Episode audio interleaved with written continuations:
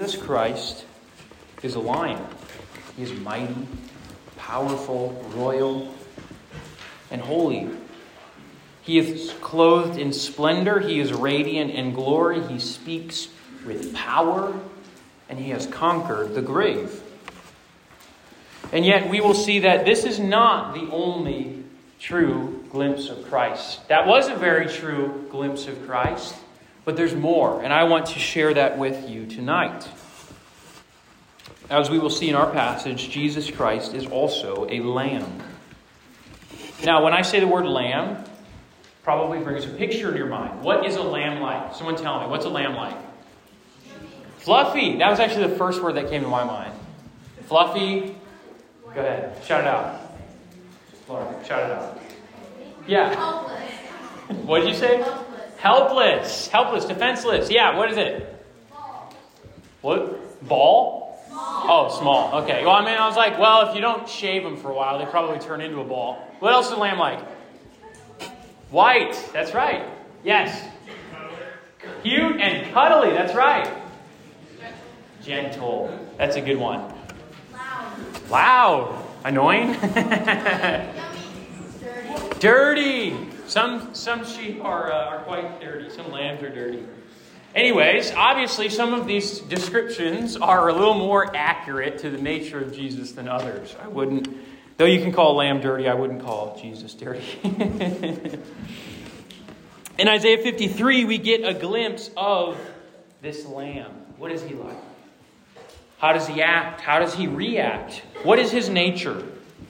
What is his appearance? What does he do? And we're going to start in Isaiah 53, verse 1, and I'm going to read it.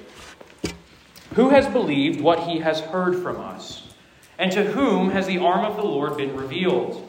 For he, this lamb, grew up before him like a young plant and like a root out of dry ground. He had no form or majesty that we should look at him, and no beauty that we should desire him. He was despised and rejected by men, a man of sorrows, of pain acquainted with deepest grief, and as one from whom men hide their faces. This lamb was despised, and we esteemed him not, we did not care. Surely he has borne our griefs and carried our sorrows, yet we esteemed him stricken, punished, smitten by God, and afflicted. But he was pierced for our transgressions, and he was crushed for our iniquities. And upon him was a chastisement that brought us peace, and with his wounds we are healed. All we like sheep have gone astray. We have turned every one of us to his own way, and the Lord has laid on the Lamb the iniquity of us all. He was oppressed and he was afflicted, yet he opened not his mouth like a lamb that is led to the slaughter, like a sheep that is before its shearers is silent. He opened not his mouth. By oppression and judgment he was taken away, and as for his generation, who consider that he was cut off out of the land of the living, stricken for the transgression of my people. And they made his grave in a royal house, know, with the wicked, with the rich man in his death, although he had done no violence and there was no deceit in his mouth. Yet, this is an amazing statement, you can underline this. It was the will of the Lord crush him. He has put him to grief. When his soul makes an offering for guilt, he shall see his offspring. He shall prolong his days. The will of the Lord shall prosper in his hand. Out of the anguish of his soul, he shall see and be satisfied. By his knowledge shall the righteous one, my servant, make many to be accounted righteous, and he shall bear their iniquities. Therefore, I will divide him a portion with the many and he shall divide the spoil with the strong, because he poured out his soul to death and was numbered with the transgressors. Yet he bore the sin of many and makes intercession for the transgressors. That is amazing. Let's pray. Lord, be with us this night. Make your word clear to us. Let it be received in faith. Let it fall on fertile hearts, ready to be changed and humbled by your word. Be with us this night. In Jesus' name, amen. You see, ever since Genesis 3, right after Adam and Eve sinned in the garden, God promised that He would send forth a deliverer, a rescuer, a redeemer. And this redeemer would crush the power of the serpent, as it was said in Genesis 3:15. And for hundreds of years, even thousands of years, God's people, the nation of Israel, were waiting for this redeemer. They were saying, Lord, how long? How long until you send this Redeemer? Yet the mistake came in their understanding of the appearance of this deliverer, of this Redeemer. They expected this powerful ruler that was going to lead them to victory against the armies, against the nations around him. They expected to be delivered from earthly oppressors. They were anticipating the Messiah to be dressed in splendor, to be radiant in glory, to speak with power, and to conquer their enemies. In short, they were expecting a lion. But the depiction that we find in our passage shows essentially the opposite of that. Not a king, but a servant. Not a lion, but a lamb. The glimpse that we got last night of the lion, of the glory and majesty, is the Jesus that is reigning in heaven right now. But the glimpse that we get tonight is of the lamb who walked on this earth. The first thing we see in this lamb is that number one, he was lowly in appearance. The lamb was lowly in appearance. When Jesus was born into this world, how did he enter? he entered through a young woman named Mary who was very poor. And she was also a lot younger than we tend to imagine. She wasn't a 19 year old new bride. She was probably 13 or 14 years old, which is younger than many of you girls in this room. 13 or 14 years old. And this is the one that the Lord said, You will bear my son, the Son of God. And this lady did not come from a wealthy family. They did not come from much. She did not come from a prestigious group of people or a prestigious line, but instead, it came from this poor woman, Mary. We also see this in even the place that he was born, in the physical location. When Jesus was born, he was not born in the presidential suite of Javon Bay Hospital, okay? He was born in the lowest. Not even in a place fit for humans, in fact, in a fit in a place fit for animals in a stable. More specifically, he was laid in a manger, which is a feeding trough. The King of Kings was born as a baby, fully dependent upon his mother's protection. Like verse 2 says this. Says, like a root out of dry ground. He didn't come from a rich people, soil, background. He came like a root out of dry ground. And this was not a reality that just happened in his birth, but it actually continued all the way throughout his life. Jesus was lowly. Jesus never lived in luxury. Matthew 8:20 says this. This is Jesus speaking. Foxes have holes and birds of the air have nests, but the Son of Man has nowhere to lay his head. What he's saying is, I don't have a home. I don't have a bed to call my own. I don't have a place that is my comfort spot. That would be hard for us. How could you function and do the work of God without a house, without a place to call home, while being homeless? But it was no accident that the Son of God was homeless in turning water to wine, producing a miraculous catch of fish for his disciples, even in healing the sick and the lame, Jesus demonstrated that he had infinite power. There was no limit to the power that Jesus had. Is it not remarkable to you that Jesus doesn't use this power to make his life more comfortable? Have you ever thought of that? He could have snapped his bed, snapped his fingers, and had a king size bed at his disposal, purple mattress and all. But he didn't. He could have given himself an Amazon gift card with $100 billion on it and just rang that puppy up. But he didn't. It sounds silly, but it's true. There's no physical comfort that Jesus could not have had if he wanted it. He willingly forewent it. forsaked it. Jesus chose to be lowly in appearance. Verse 2 continues to say that he had no form or majesty that we should look at him, no beauty that we should desire him. Student, do not marvel that the King of glory would submit himself to such a low, low place. He was made like us. If the teenage Jesus would be in this room right now, his face would not be glowing. He probably wasn't the best basketball player or the elite paintballer or the champion of the high ropes course. He was average in his appearance. He was normal. He was run of the mill in how he looked. And the crowds that we hear about, that we read about in the Gospels, which maybe you're thinking of right now, you're like, well, people like Jesus, they followed him, right? Well, the crowds that followed Jesus weren't after Jesus as a person, they were after the fact that he could feed them and heal them. That's what they wanted. They wanted physical blessings from Jesus, and they knew he just gave them freely out. And so they said, Well, I want to, I want to take part in that. I want to be close to this guy because he's going to help me out. But as he selected, as Jesus selected his disciples and his closest associates, the ones that were nearest to him were very unpopular. Some of them came from a religious background but actually didn't care about God. Some of them were known sinners and they were bad people according to the world's standards. Some of them were just common average Joes. But none of them were crowd pleasers. None of them were the, the highest of society. But the common denominator that we see, even in these disciples, is that they just wanted to be with Jesus.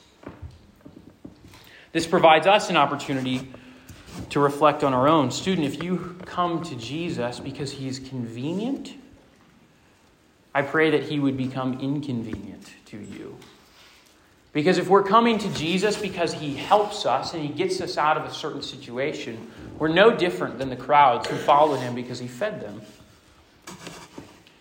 I'm thankful for Redeemer for Redeemer students, for the families that faithfully send their kids here through these doors. And I'm so thankful that God has blessed us with people that pour out and encourage you guys to pursue the Lord. But what it means to follow Jesus is not to gain a standing with the people around us. It never was. In fact, it's actually to lose standing from the people around us. Because when we submit our lives to Jesus, we are saying, God, I surrender to you. Make me as lowly as you see fit.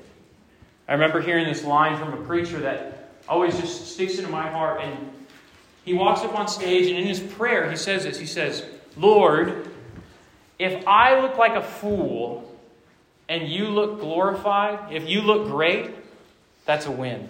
That's what I want.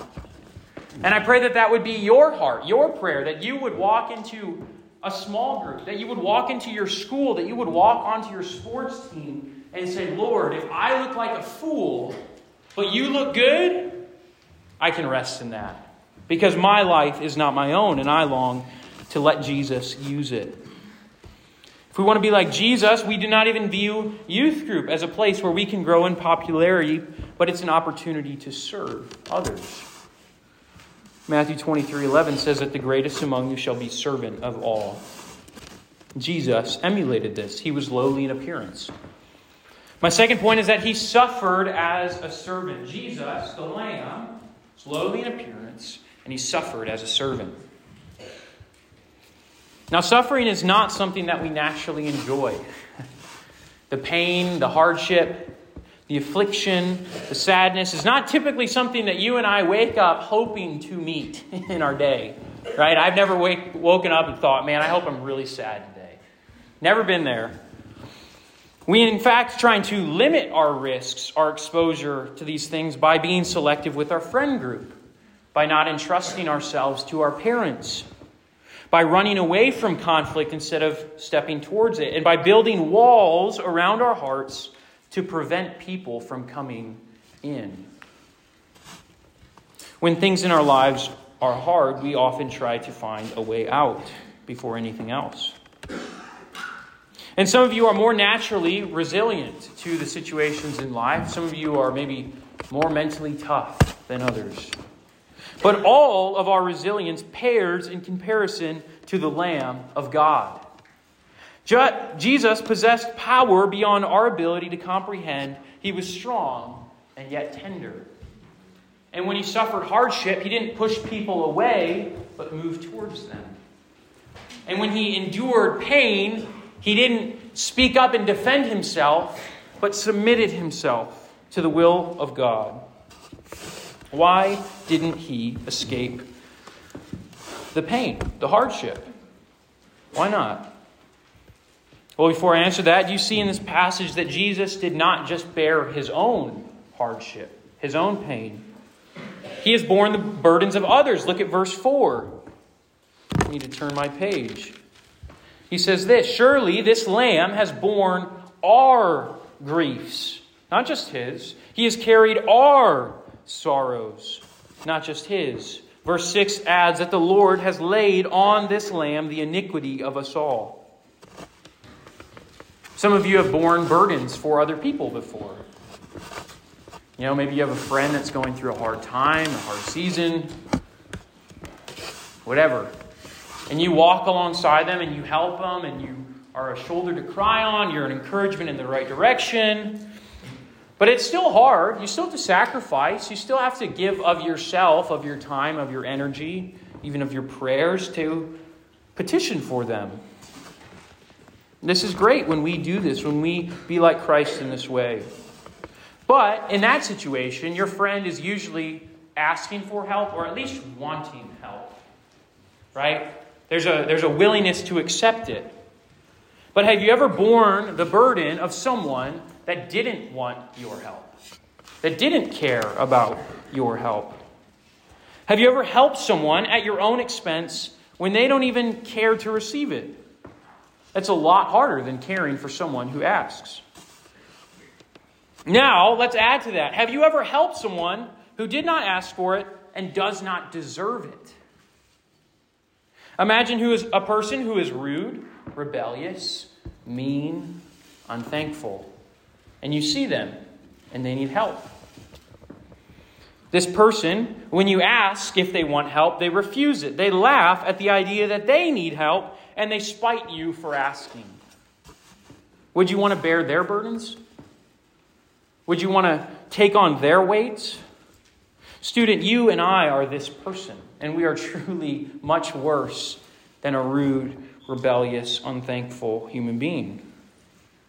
Read verse 6 with me. All of us, like sheep, have gone astray. We have turned, every one, to his own way.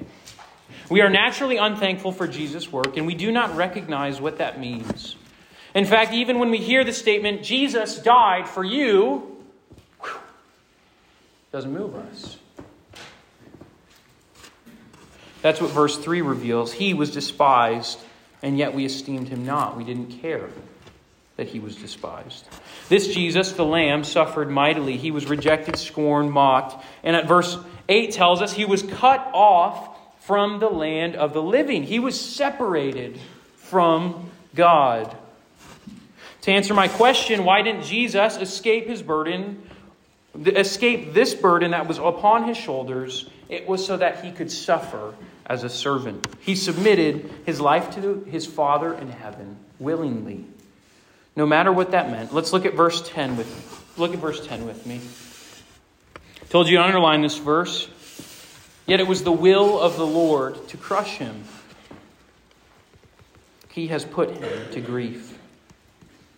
It was the will of the Lord. More literally, it was the pleasure of the Lord to crush, more literally, to obliterate his son. This is a very vivid picture here. God was pleased to destroy his son. He was happy to do that. But Ezekiel 33:11 says, as I live, declares the Lord God, I have no pleasure in the death of the wicked, but that the wicked should turn from his way and live. God has no pleasure in the death of the wicked, and yet he has pleasure in the death of his son? That makes no sense. That can't be right. The one who has done no wrong suffers the wrath. Why? How? Well, there's a divine purpose in the suffering of the Lamb. And there is a reason that he endured through the suffering, though it was not just. And God the Father is pleased with the work of the Lamb because, number three, it has united us with God. Look at verse 11. Out of the anguish of his soul, he shall see and be satisfied. See what and be satisfied, you should ask. See his death accomplish its purpose. What's its purpose? If we continue in verse 11, the righteous one will make many to be accounted righteous, and he shall bear their iniquities. Jesus, the Lamb of God, was slain so that all who look to him in faith may be accounted righteous. They can be counted as right with God. Student, have you trusted in this Jesus, in this Lamb? If you have, your sins are forgiven. Your debt is paid in full, not lacking any payment.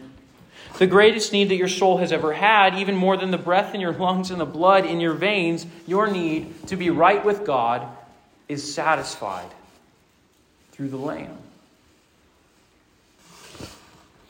Jesus Christ, the mighty, powerful, royal lion, was crushed so that you wouldn't have to be. Because if God is just, he must punish sin. And if God does not punish sin, he is not a good God. But if we ever have any hope of being drawn near to this holy God, we must have our sins paid for.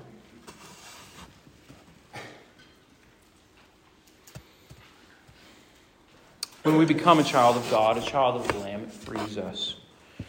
And you no longer have to live for the approval of your friends or of your parents or of the girl you like or of the boy you like.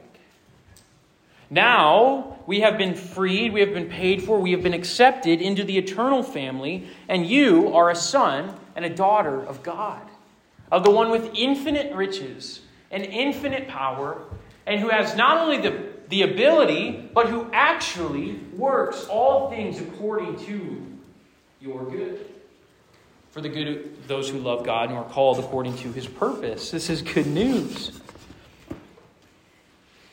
And this helps us, and it reminds us that the life that we used to cling to as our own, selfishly pursuing the things of this world as if this is all that it is, now we yield it to God, who has a far better plan for your life than you or me could ever come up with.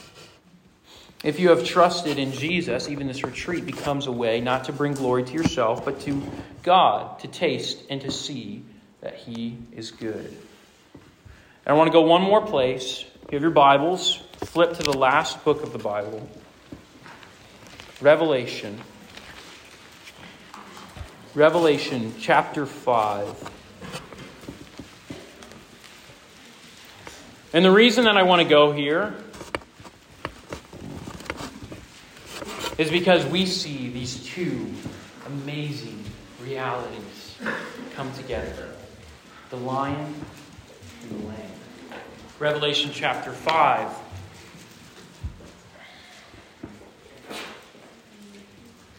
And as we're entering into this text, you need to know that this is a continuation of the vision that happened last night, that we talked about last night in Revelation 1. Same man, this is John beholding the same God in heaven, in the throne, on the throne. And he says this in verse 1 Then I saw in the right hand of him who is seated on the throne a scroll written within and on the back, sealed with seven seals.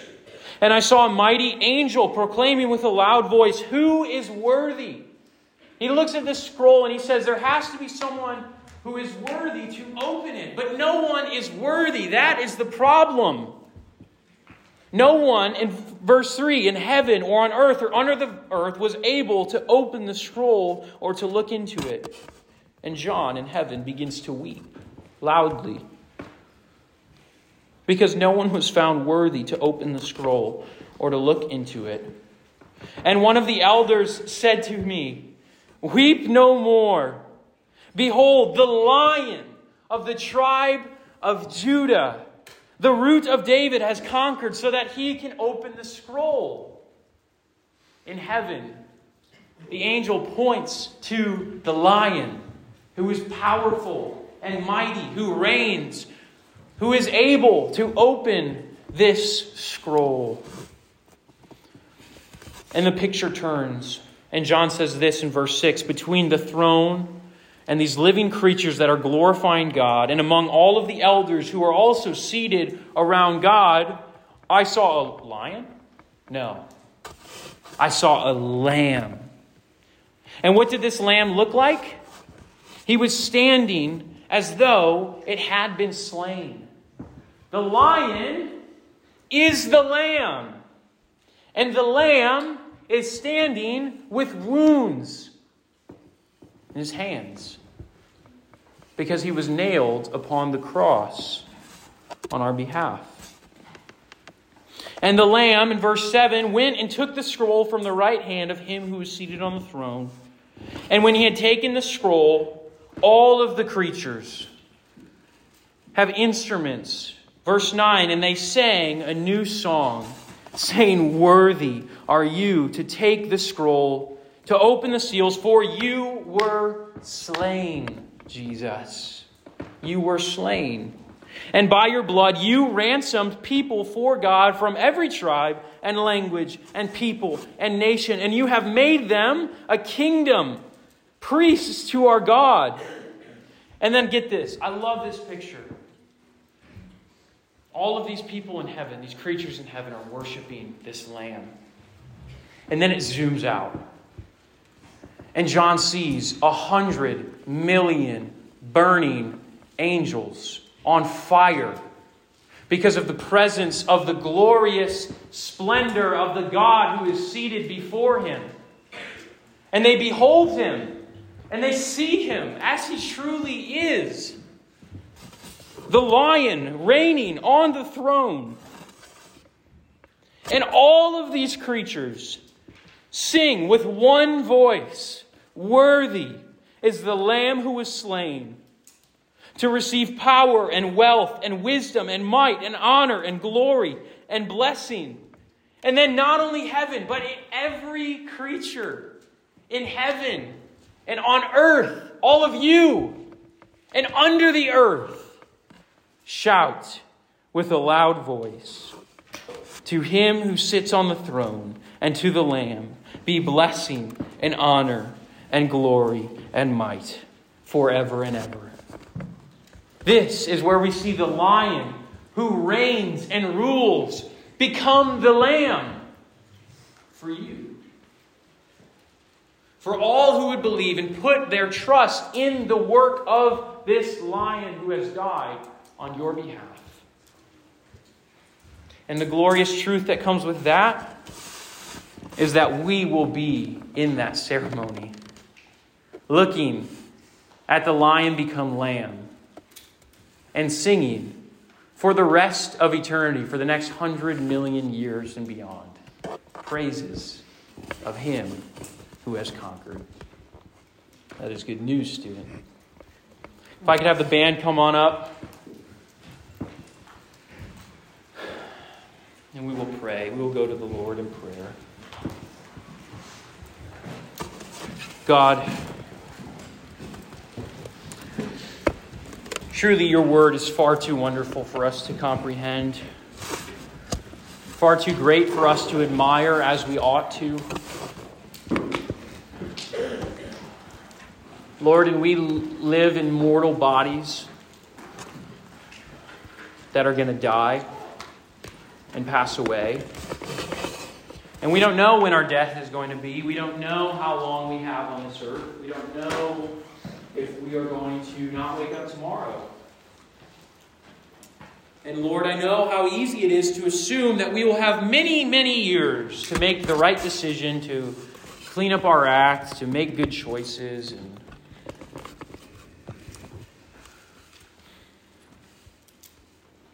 Lord, that is not the right thought.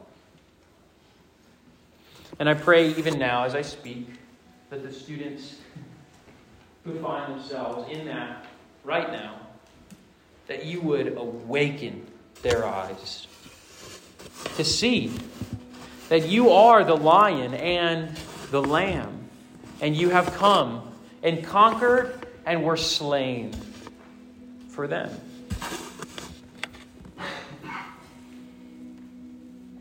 And Lord, I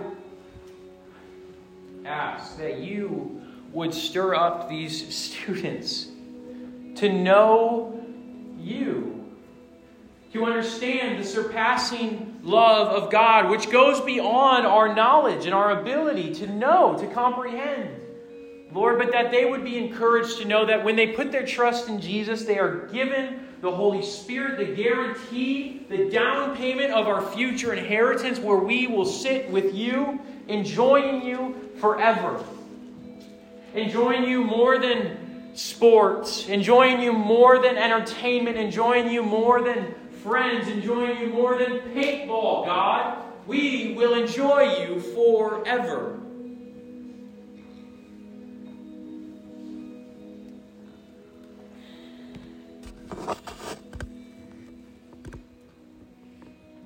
God, we are dependent upon you. We need you. We need you to stir our hearts to love what is right, to turn from the things of this world, because they are worthless. They will die, God, but you will never die. You reign forever. Would you set our affections, our hopes, and our joys upon that truth?